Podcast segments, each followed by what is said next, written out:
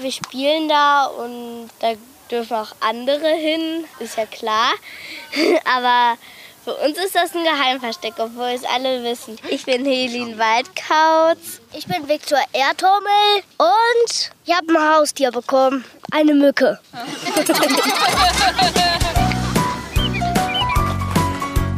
Förderbande. Ein Podcast der NRW-Stiftung.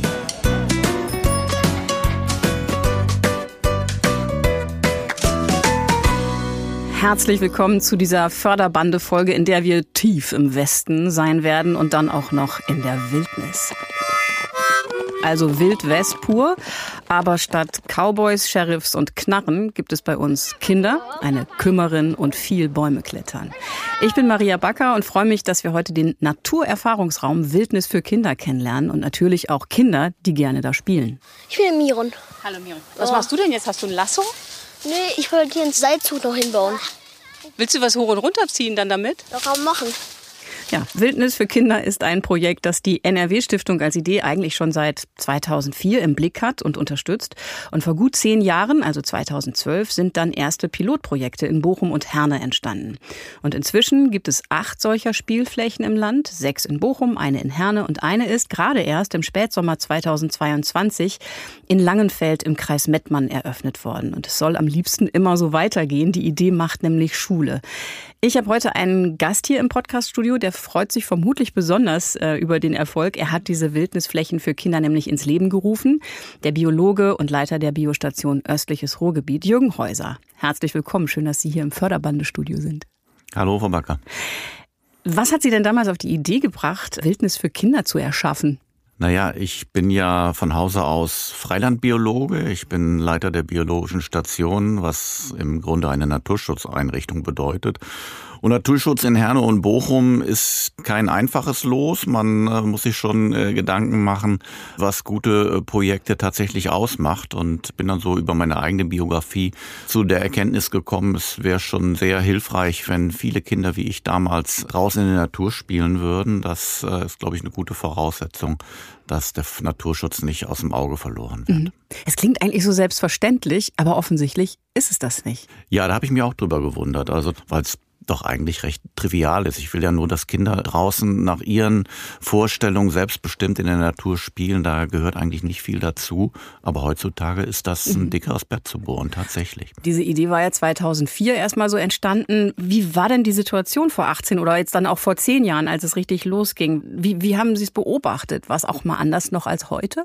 Würde ich eigentlich nicht sagen. Also ich glaube, der große Schnitt, der ist schon in früheren Jahrzehnten gekommen, wo so langsam und natürlich gerade in einer urbanen Situation so ein bisschen der Kontakt zur Natur verloren gegangen ist. Letzten Endes auch bei den Eltern der heutigen Kindergeneration. Und da muss man tatsächlich sich anstrengen und etwas für tun, damit das wieder überhaupt erkannt wird und wertgeschätzt wird. Denn für die Kinder ist es einfach toll. Also sie profitieren gesundheitlich davon, psychologisch und wir im Naturschutz freuen uns natürlich auch. Haben Sie, als es dann richtig losging, so 2011, äh, 2012, vorab mit Kindern gesprochen, was die sich so wünschen oder gibt es sowas wie einen pädagogischen Hintergrund für solche Flächen? Das hat es auch gegeben, dass wir Kinder mit einbezogen haben, das Herner äh, Kinder- und Jugendparlament, ja. Ich konnte aber auch dann zurückgreifen auf Arbeiten von Hans-Joachim Schemel. Das ist ein Münchener Landschaftsarchitekt, der schon in den 90er Jahren im Grunde die gleiche Idee hatte und dann auch derjenige ist, der den Begriff Naturerfahrungsraum geprägt hat. Wir haben es damals so aus der Pistole geschossen, Wildnis für Kinder genannt, meint aber im Grunde das Gleiche, ein Naturerfahrungsraum, wo Kinder selbstbestimmt selbstbestimmt und frei spielen können. Am besten sogar auch noch äh, hier und da mal unbeobachtet. Das tut denen richtig gut, wenn sie da mal frei ihre Kreativität entfalten können. Wichtig ist, was ich verstanden habe, auch, dass es im Wohngebiet stattfindet. Also, dass diese Flächen in Siedlungen sind und nicht irgendwo weiter draußen. Genau, das ist uns eben wichtig, dass sie das in ihrer Freizeit erreichen können. Das heißt, ein Naturerfahrungsraum, es gibt so ein paar Kriterien, die sollte man schon versuchen einzuhalten. Der ist normalerweise nicht allzu weit, 300 bis 500 Meter von den Wohnquartieren entfernt. Und insofern können die Kinder, wie wir es eben gehört haben, dann auch im alltäglichen Spiel dort ihren Ort erobern. Mhm. Wir gehen am besten mal mitten rein in so eine Fläche. Ich bin an einem schönen Herbstsonntag nämlich nach Bochum gefahren, war sehr gespannt auf die Wildnis mitten im Wohngebiet. Förderbande unterwegs. Ich heiße Barbara Flips und ich betreue das Projekt Wildnis für Kinder. Ich bin im Fachjargon heißt das die Kümmerin der Wildnisflächen, der Naturerfahrungsräume, um die es hier geht. Und wir sind jetzt hier in Bochum-Langendreher und betreten die Fläche, die aus einer Gehölzfläche besteht und aus einer Freifläche, also Gehölzfläche deshalb. Die bietet den Kindern Versteckmöglichkeiten, Orte, wo sie unbeobachtet spielen können mit ihren Freunden sich zurückziehen können. Hier in Langendreher ist es so, da haben die viel gebaut. Die haben sich ein Baumhaus gebaut und eine Hütte gebaut im Gehölzbereich. Und ich sehe, die lieben das, sich da zurückzuziehen in diese heimlichen Orte.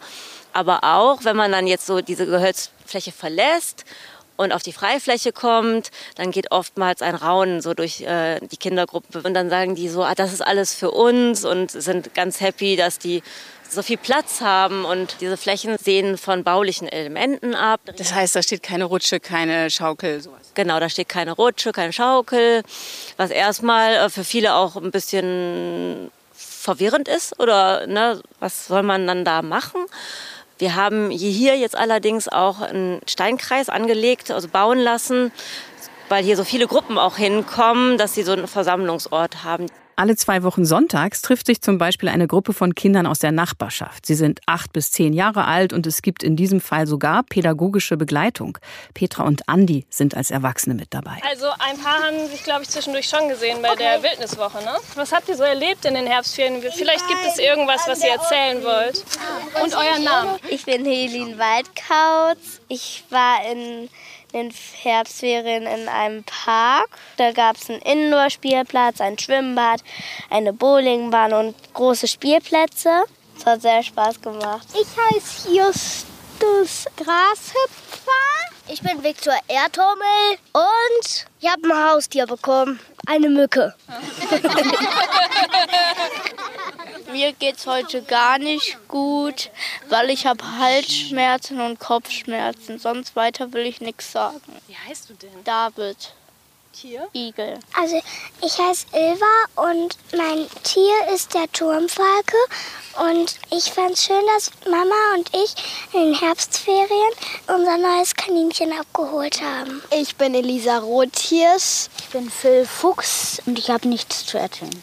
Ich bin Amy Reh.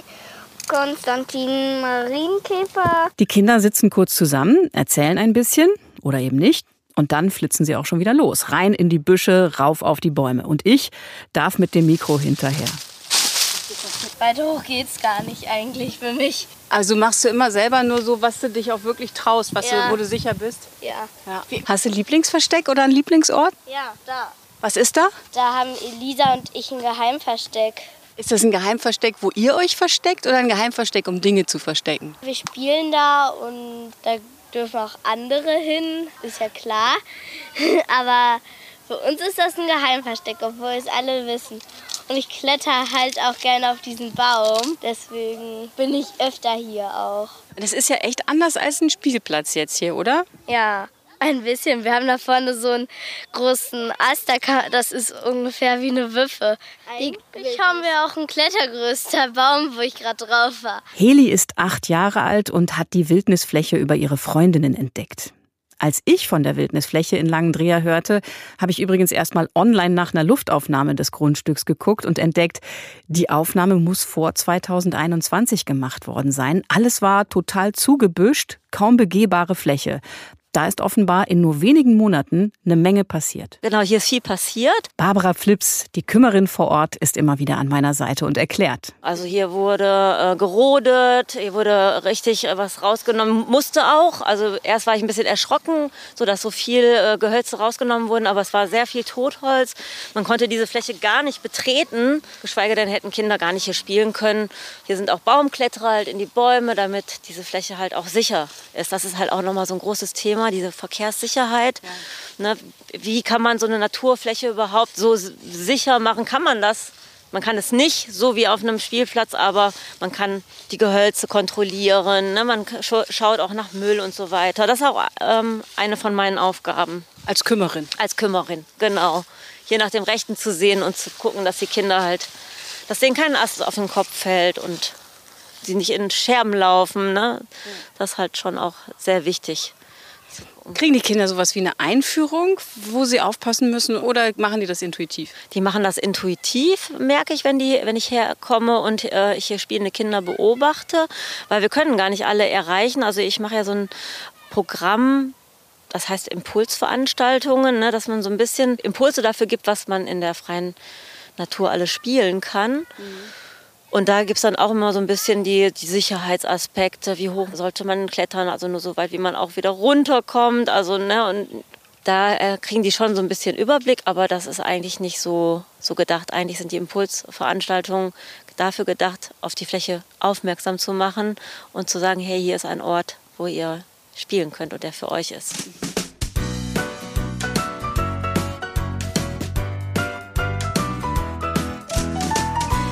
Ja, und an der Stelle zoomen wir mal kurz raus aus der Bochumer Wildnis zurück ins Förderbandestudio, wo ja der Ideengeber des Projekts Jürgen Häuser von der Biostation Ruhr Ost zu Gast ist. Ich habe Jetzt doch noch ein paar Fragen, merke ich, Herr Häuser.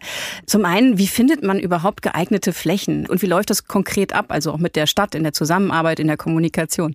Wir haben sieben Wildnisflächen, eine in Herne, sechs in Bochum. Das Bochumer Projekt hat der heutige Oberbürgermeister Thomas Eiskirch ein Stück weit mit initiiert. Er wollte wirklich in jedem Stadtbezirk so etwas haben, was er damals dann in Herne kennengelernt hatte. Insofern mussten wir wirklich schauen und da war es sehr hilfreich, dass wir eben auch professionelle Geografen mit im Team haben, die dann Flächen gesucht haben und auch gefunden haben. Wobei wir anfangs uns keine Gedanken dazu gemacht haben, äh, wie sind die Eigentumsverhältnisse, wie sind die Bodenverhältnisse, ist im Ruhrgebiet immer ein wichtiger Aspekt. Und so ist dann im Grunde zunächst ein Fundus von etwa 50 Flächen in Bochum erarbeitet worden, der dann zusammengeschmolzen wurde. Aber wir haben es dann gemeinsam, vor allen Dingen auch mit der Stadt, die uns immer unterstützt hat, äh, geschafft. Äh, in jedem Bezirk Bezirk eine Wildnis für Kinder. Was sind denn gute Kriterien? Also was muss auf jeden Fall so eine Fläche mitbringen? Also wir schauen äh, äh, grundsätzlich nur nach Flächen, die im Umkreis der Wohnquartiere mhm. sich befinden und es sollte auch eine gewisse Mindestgröße vorhanden sein. Also Schemel hat damals so die zwei Hektar ins Rennen geschickt. Ich würde sagen, ein Hektar tut's auch. Wichtig ist einfach, dass es Versteckmöglichkeiten für die Kinder gibt. Das ist meistens bei einer größeren Fläche eher der Fall als bei einer kleineren. Und logisch, die Flächen müssen attraktiv sein für Kinder. Das bedeutet eine gewisse Heterogenität, dass da offen offene Flächen sind, dass da eben Gebüsche sind, wo sie sich verstecken können, dass da Bäume sind zum Klettern, dass das Relief abwechslungsreich ist und die mal rauf, mal runter müssen. Und den Rest, den schaffen die in der Regel selber. Toll ist natürlich, wenn der Wald schon was älter ist und dann eben auch Äste anfallen, womit sie bauen können. Was ich ganz spannend fand, in Langendreher hatte Barbara Flips erzählt, gibt es sozusagen zwei Schneisen, also so, dass äh, die Kinder immer auch rauslaufen können. Das heißt, wenn sie sich irgendwie mal unwohl fühlen oder das Gefühl haben, ach, jetzt möchte ich hier aber weg, dann haben sie immer Wege, wo sie raus und rein können, und zwar verschiedene. Ja, das ist ganz wichtig. Wir haben uns damals, als wir unser Pilotprojekt in Herne gestartet haben, tatsächlich auch mit dem Präventivdienst der Kripo kurz geschlossen und beraten lassen. Und da ist das eine wichtige Erkenntnis gewesen. Es darf keine Sackgassen bei den Trampelfahren etc. geben. Das ist ja durchaus auch ein Thema Sicherheit, sodass die Kinder immer die Möglichkeit haben, von einer Stelle nach ich sag mal, links oder rechts dann im Grunde wegzukönnen. Auf die Sicherheit kommen wir auch gleich nochmal zu sprechen. Aber ich möchte nochmal zur Fläche fragen. Die Fläche gehört ja der Stadt. Könnte die Stadt denn jederzeit auch wieder sagen, ja, Wildnis schön und gut, aber jetzt äh, könnten wir hier ein Parkhaus hinbauen, das bringt wenigstens Geld in geschröpfte Stadtkassen? Den Fall jetzt für Bochum gesprochen, den haben wir auch gehabt. Das ist tatsächlich eine Fläche in ein zukünftiges Wohngebiet gefallen und dann gab es auf einmal einen neuen Bebauungsplan und da hieß es auch zuerst, ja, aus logistischen Gründen wird die wohl nicht zu halten sein und äh, da haben wir für gekämpft und das ist uns dann auch gelungen, tatsächlich in diesen Prozess so einzuwirken, dass zum Schluss alle gesagt haben, nee, das muss auf jeden Fall erhalten bleiben, das müssen wir unbedingt integrieren in das, was da jetzt entsteht und äh, das ist auch genau der richtige Weg. Wie, wie ist das rechtlich, wenn so eine Fläche einmal sozusagen als Naturerfahrungsraum bezeichnet ist. Ich meine, es gibt sogar in der Bauverordnung gibt es sozusagen eine Begrifflichkeit, dass diese Fläche entsprechend gesichert ist oder ist das Auslegungssache. Das ist letzten Endes dann Auslegungssache, aber wo Sie drauf anspielen, das ist tatsächlich richtig, hat die Gruppe um diesen, diesen Herrn Schemel geschafft, den Naturerfahrungsraum im Bundesnaturschutzgesetz und in der Bauleitplanung unterzubringen. Das heißt, es gibt jetzt diese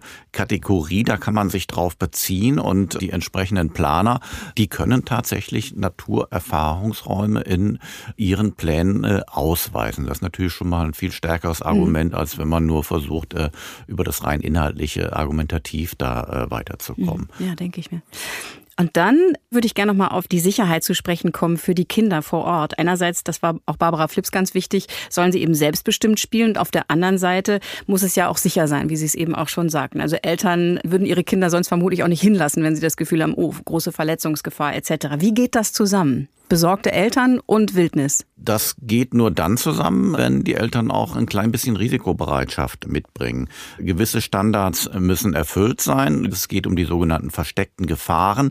Die müssen ausgeschlossen werden. Das heißt also, wenn da irgendwo morsche Äste für Kinder beim Klettern erreichbar wären, dann müssen die tatsächlich da rausgeschnitten werden. Das gleiche gilt für irgendwelche Metallteile, die vielleicht aus irgendeinem Grund mal da in den Boden gekommen sind, wo sie sich dran stoßen und, und, und, und schneiden könnten etc. Aber es gilt nicht für die allgemeinen Bedingungen, die ein Wald oder irgendein Wildstück mit sich bringt, dass da mhm. Unebenheiten sind und man äh, über Wurzeln stolpern kann. Das muss den Kindern zugemutet werden. Das ist ein Stück weit Lebensrisiko in dem Fall.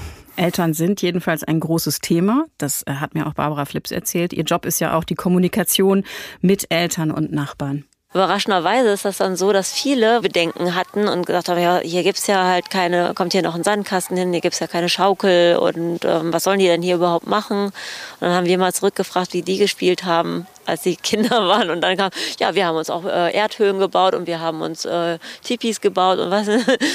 ja, so, das können die hier auch machen. Ne? Und das wird denen, weiß ich nicht, ob denen das nicht zugetraut wird, dass sie so kreativ noch sind. Aber ansonsten gab es ganz wenig, äh, weil nicht so ganz klar war, was ist denn das auch? Ne? Ähm, wird hier so ein Freizeitpark? Also so, so Stimmen hatte ich quasi fast aus der Nachbarschaft, dass sie schon ein bisschen Angst hatten, dass es vielleicht zu laut wird oder auch, ähm, weil andere Flächennutzer ja auch hinkommen, sprich Jugendliche. Ne? Ja, mit den Jugendlichen äh, und der Lautstärke und äh, den Nachbarn und wie der Platz auch hinterlassen wird, das scheint in Bochum-Langendreher ziemlich gut zu funktionieren. Auch da ist äh, gute Verständigung natürlich ganz wichtig. Niemand soll sich auch ausgeschlossen fühlen, habe ich gelernt. Und in der Nachbarschaft wird auch geguckt, dass die Fläche eben die Wildnisfläche für Kinder bleibt. Also da herrscht beispielhafte Akzeptanz. Wie ist das an anderen Standorten? Ich habe so ein bisschen den Eindruck gehabt, Bochum-Langendreher war so ein Optimalfall, Herr Häuser. Oder ist das ein Selbstläufer, wenn so eine Fläche mal da ist? Nee, das ist kein Selbstläufer. Und wenn ich jetzt zum Beispiel an unsere Hildropper Fläche zurückdenke, da haben wir so einen Hype im Grunde äh, ähnlich gehabt wie ein Langendreher. Es ist vor allen Dingen dieser äh, Aspekt des Aktuellen. Wir haben die Fläche vor einem knappen Jahr eingeweiht, haben dann richtig viel Gas gegeben, auch nochmal in Langendreher genau, haben da nochmal ein Eröffnungsfest quasi nachgefeiert, weil wir konnten zu Corona-Zeiten nicht so äh, herangehen, wie wir das gewohnt waren. Aber es ist eben kein Selbstläufer, es muss immer wieder angestoßen werden. Ne? Es ist ja auch logisch, die Kinder wachsen ja irgendwann aus dem Alter raus, dann kommen neue Kinder. Das ist nicht unbedingt dann gewährleistet, dass das von einer Generation, mhm. sagen wir jetzt mal, an die nächste Kindergeneration weitergegeben wird. An der Stelle können wir vielleicht auch noch kurz über die Finanzierung sprechen. Ist ja nicht unwichtig. Die NRW-Stiftung ist jedenfalls begeistert, wenn es mehr solcher Flächen gibt, so viel vorneweg. Und zu den Zahlen habe ich noch mal mit Jens Spiegelberg gesprochen, der in der NRW-Stiftung ja die Abteilung für Naturschutz leitet. Wir hatten verschiedene Förderungen. Die erste zu dem Thema war bereits 2004. Da ging es noch um eine Veranstaltung, die wir damit unterstützt haben mit knapp 14.000 Euro. Und so richtig los ging es dann eigentlich 2011 mit der ersten Einrichtung dieser Naturerfahrungsräume, zum einen in Herne und aber auch in Bochum wo wir mit gut 140.000 Euro diese Einrichtungen unterstützt haben. Das heißt, da wurden Flächen von der Stadt ausgewiesen äh, für diesen Zweck. Die Biostation hat die dann entsprechend hergerichtet mit Unterstützung der Stadt, hat Veranstaltungen gemacht, um diese Idee auch einer breiten Öffentlichkeit zu präsentieren. Und das war im Prinzip wirklich der Startschuss dann. Und weil das eben so gut lief, haben wir dann 2019 gesagt, okay, in Zusammenarbeit natürlich mit der Biostation, das kann man eben ausbauen. Und da haben wir nochmal einen größeren Betrag von 324.000 Euro hauptsächlich für Personal zur Verfügung gestellt. Die Frau Flips, die dort eingestellt wurde in der Biostation und dort eben Veranstaltungen und Begleitung, aber auch Evaluation dieses Vorhabens macht. Und das hat sich sehr gut entwickelt. Hat sich vielleicht auch deswegen gut entwickelt, weil es auch noch andere Förderpartner gab, wie die Dr. Gustav Bauklo Stiftung aus Dortmund zum Beispiel. Und natürlich sind ja die Städte, Sie haben es eben gesagt, Herr Häuser, auch selbst sehr aktiv dabei. Viel Unterstützung. Trotzdem sagen Sie, Herr Häuser, ähm, dass es noch manches dicke Brett zu bohren gibt. Spielt Geld dabei vor allem eine Rolle? Klar, mit Geld kann man das ein oder andere bewegen. Es spielt erstmal die wesentliche Rolle, dass wir an die Eltern rankommen. Die Eltern sind diejenigen, die Ja oder Nein sagen, dass die Kinder auf solche Flächen dürfen oder nicht. Heißt, wir müssen auch ganz viel Öffentlichkeitsarbeit leisten, um die Eltern zu unseren Partnern zu machen. Was sind denn gute Argumente? Solche, die auf die positive Entwicklung der Kinder abzielen. Ne? Ich glaube, über motorische Fähigkeiten brauchen wir nicht reden. Das erklärt sich von alleine. Äh, umgekehrt weiß man, dass heute es Kinder gibt, die können nicht auf einem Bein stehen, die können nicht rückwärts gehen, die können nicht blind laufen. Das ist alles etwas, was natürlich durch viel Bewegung in der Natur gefördert wird. Und dann gibt's aber auch die Kinderpsychologen, die sagen, Natur ist etwas, was in idealer Weise so dieses Wechselspiel Vertrautheit und Anreize für Neues. Das ist im Grunde der ideale Raum, in dem Kinder sich entwickeln, wenn sie tatsächlich immer wieder diesen einen Ort ihre Wildnis für Kinder aufsuchen, dann weiß man, ja, da fühlen die sich wohl, da fühlen die sich sicher. Und dann haben sie halt immer wieder auch die Möglichkeit, ah, heute kletter ich mal auf einen Baum, den ich mir bislang nicht zugetraut habe, weil unten sind keine Äste und da muss ich dann ein bisschen mehr meine Muskeln einsetzen. Aber vielleicht schaffe ich das, vielleicht schaffe ich das auch mit einem Freund. Das ist auch ganz wichtig. Äh, soziale Kompetenzen, die werden bei diesem gemeinsamen Spiel in der Natur gefördert.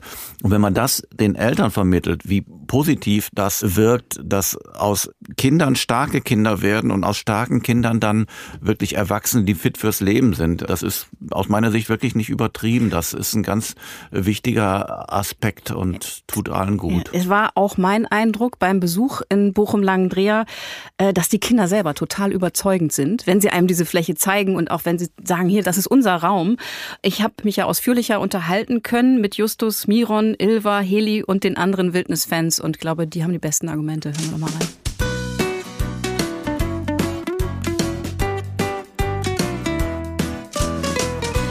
Was ist das für eine Höhle? Hast du die gemacht? Nee, ich habe sie auch mal gefunden. Und dann haben wir einfach weitergebaut. Andi hat uns dieses Fenster hier oben gebaut. Ein Dachfenster sozusagen. Und dann haben wir halt hier die Dornen weggemacht. Das wollte ich gerade mal fragen, weil ich habe mich ja schon ganz schön ordentlich gerade an der Brennnessel verbrannt. Hast du dir schon mal wehgetan? Hm.